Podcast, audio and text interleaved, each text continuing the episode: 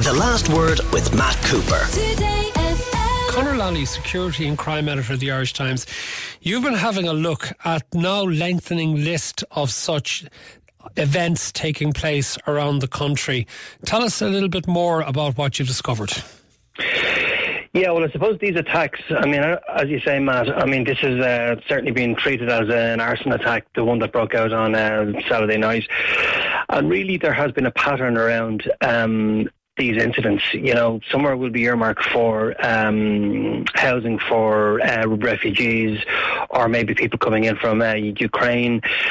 There'll be a bit of, I suppose, local conversation in the area, maybe a bit of a protest uh, presence, and then a fire will break out. And this has become a pattern now, really, over the last few years. These incidents are not brand new, Matt. Um, you know, the earliest ones really began back in 2018.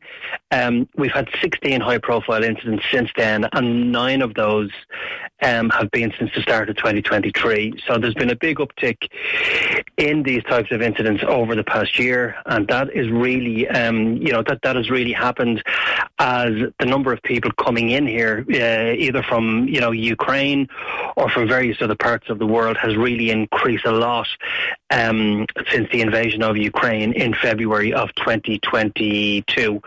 Um, so it's, a, you know, it is worrying times. I mean, there's not don't get me wrong, these incidents aren't happening every week, uh, but certainly there's been far more of them um, in the current year than we've ever seen previously. Yeah, listener saying, do you know something no one else does? The Garda investigation is still underway. Do you know the results of that investigation? I mean, all of these 18 incidents that you've looked at, they weren't cases of spontaneous combustion, were they, Conor? They certainly weren't, and I mean the Gardaí are on the record as saying that they that you know they are treating the majority of these incidents as criminal damage, which basically means that it's an arson attack. Um, you know, that these fires were set on purpose. Um, they weren't down to, you know, uh, wiring or any other type of incident that would spark a fire uh, like that. Um, certainly the incident in Galway on Saturday night, there's a there's a criminal inquiry underway into that, um, and the Gardaí believe that that fire was set with the with the specific purpose of taking that building out of use for refugees. Um, later on in the week, there were people due to go in there as early as Thursday. Uh, now, obviously, that can't happen. Um, and certainly Gardaí um, believe that that fire was set in order, uh, that that plan would have to be uh, put on ice. And this is happening all over the country, Conor, isn't it? This has happened from as far away to Donegal to Wexford down to Cork.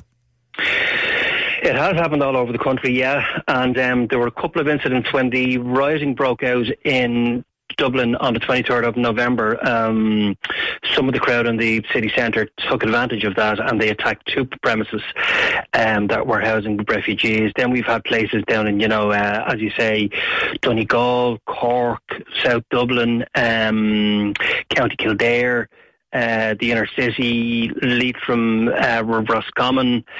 So really all over the country, and they normally these fires normally follow some kind of local protest in the area. Now, look, eh, you know we have to be very very careful here.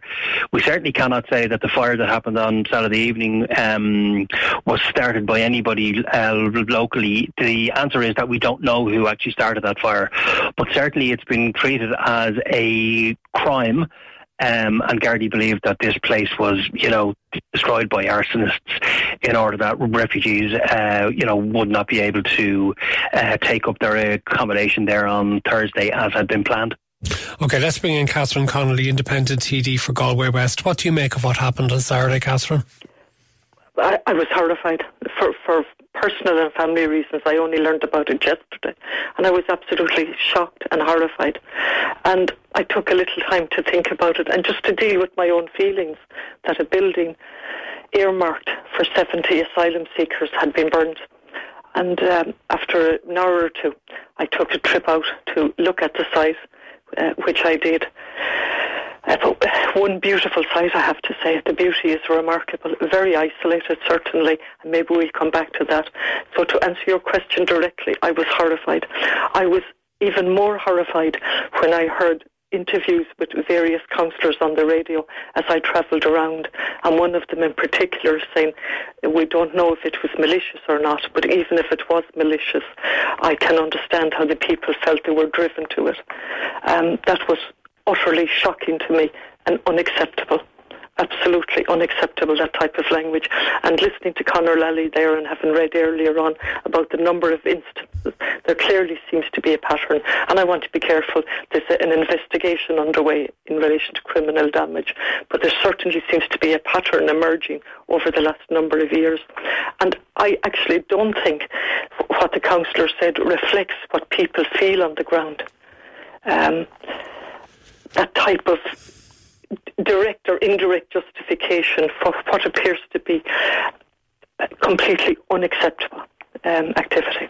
What does it say about us in Ireland, given that this country has a history over centuries of emigration from that part of Galway? I'd imagine many of them or their ancestors ended up in places like Boston and throughout the United States or went to England or Scotland. And even in more recent generations, I can think of plenty of people that I would have gone to school and college with who would have headed away in the 1980s and during the 1990s, the amount of Irish people who illegally went to the United States of America and worked there. And there indeed are many Irish people still in the United States who were there illegally and who are terrified about coming home in case they don't get back into the United States. Given our history, what do you think of the attitude that has been displayed by some, hopefully a minority, towards those who have come to live amongst us? you know, I think it's only some people. I think the vast majority of Irish people are both welcoming, generous, and kind, and understand. And we we can see the outpouring of outrage in relation to what's happening in Gaza, for example. So this narrative is particularly worrying because it's the narrative that of, of fear and associating young men with violence with absolutely no evidence. And that was the narrative that I was listening to from some councillors yesterday, justifying um, people's fears in the area because young men couldn't be trusted or there was potentially violent I find that extremely difficult to swallow. I have two sons myself in their 20s. Am I to take from that that my sons are more prone to violence? Uh, young men are more prone to violence? I, it just, uh, that's my personal reaction to it. Politically, there, there are two, really two two, the narrative is, is awful, but there are two parallel discussions that we need to have. One is the burning of a building is totally unacceptable. The narrative of associating young men with violence is totally unacceptable and just agitating and creating fear. The parallel discussion is what we have allowed happen in this country in relation to direct provision, which came in temporarily in 1999. Here we are at the end of 2023, and it's still there, notwithstanding that we had an excellent report from Catherine Day going back to 2020, Matt, which set out that it wasn't fit for purpose. Direct provision is not fit for purpose. Then we had a white paper by the government, and direct provision was to end this year we were to have a different system where we, we, the government had reception centres owned by the government, not based on profit, and an application system that was progressed very quickly. What has happened is the opposite, number one. And then number two, we have different tiers of privilege in relation to different types of asylum seekers. So we have the people from the Ukraine on a higher level than people coming from other countries. And I find that totally unacceptable, and that division has been very dangerous. So. I, I, could go on. I, I, you know, you know, I'm actually trying to deal with things as a human being and my reaction to it, and separately then as a politician, and trying to match both of them. There was, we need to end direct provision. We need open and honest communication with communities. And we need to build up trust so that we can allow a policy to develop where we comply with our obligations under law and international law. And and our humanity. Can I go back to you, Conor Lally from the Irish Times as well? Because yes, there have been examples, dreadful examples of high profile criminal acts carried out by people who've come to this country. But is there anything to suggest mm. that those numbers are disproportionate to the criminal acts carried out by our native population? There definitely isn't, um, Matt. And even if you look at the prisoner population in Ireland, I mean, it doesn't show that foreign people are any more uh, rep- uh, represented in our jails than Irish people. Um, but certainly over the last while, this far right trope that if you're from abroad, if you're black or you're brown, particularly if uh, you're a man, that you're more uh, likely to carry out violent attacks, including sexual attacks. That far right trope has really been doing the round for you, know for years. Um, and uh, as far as I can see, really over the last year, maybe uh, two years, it's become mainstreamed to an extent, and I think you can see some, you know, national and local politicians. They're seeing that maybe, um, you know, a larger section of the Irish population is not as happy to take in people from abroad, maybe as we were even a year ago, simply because of the number of people that have really come here over the last year or two.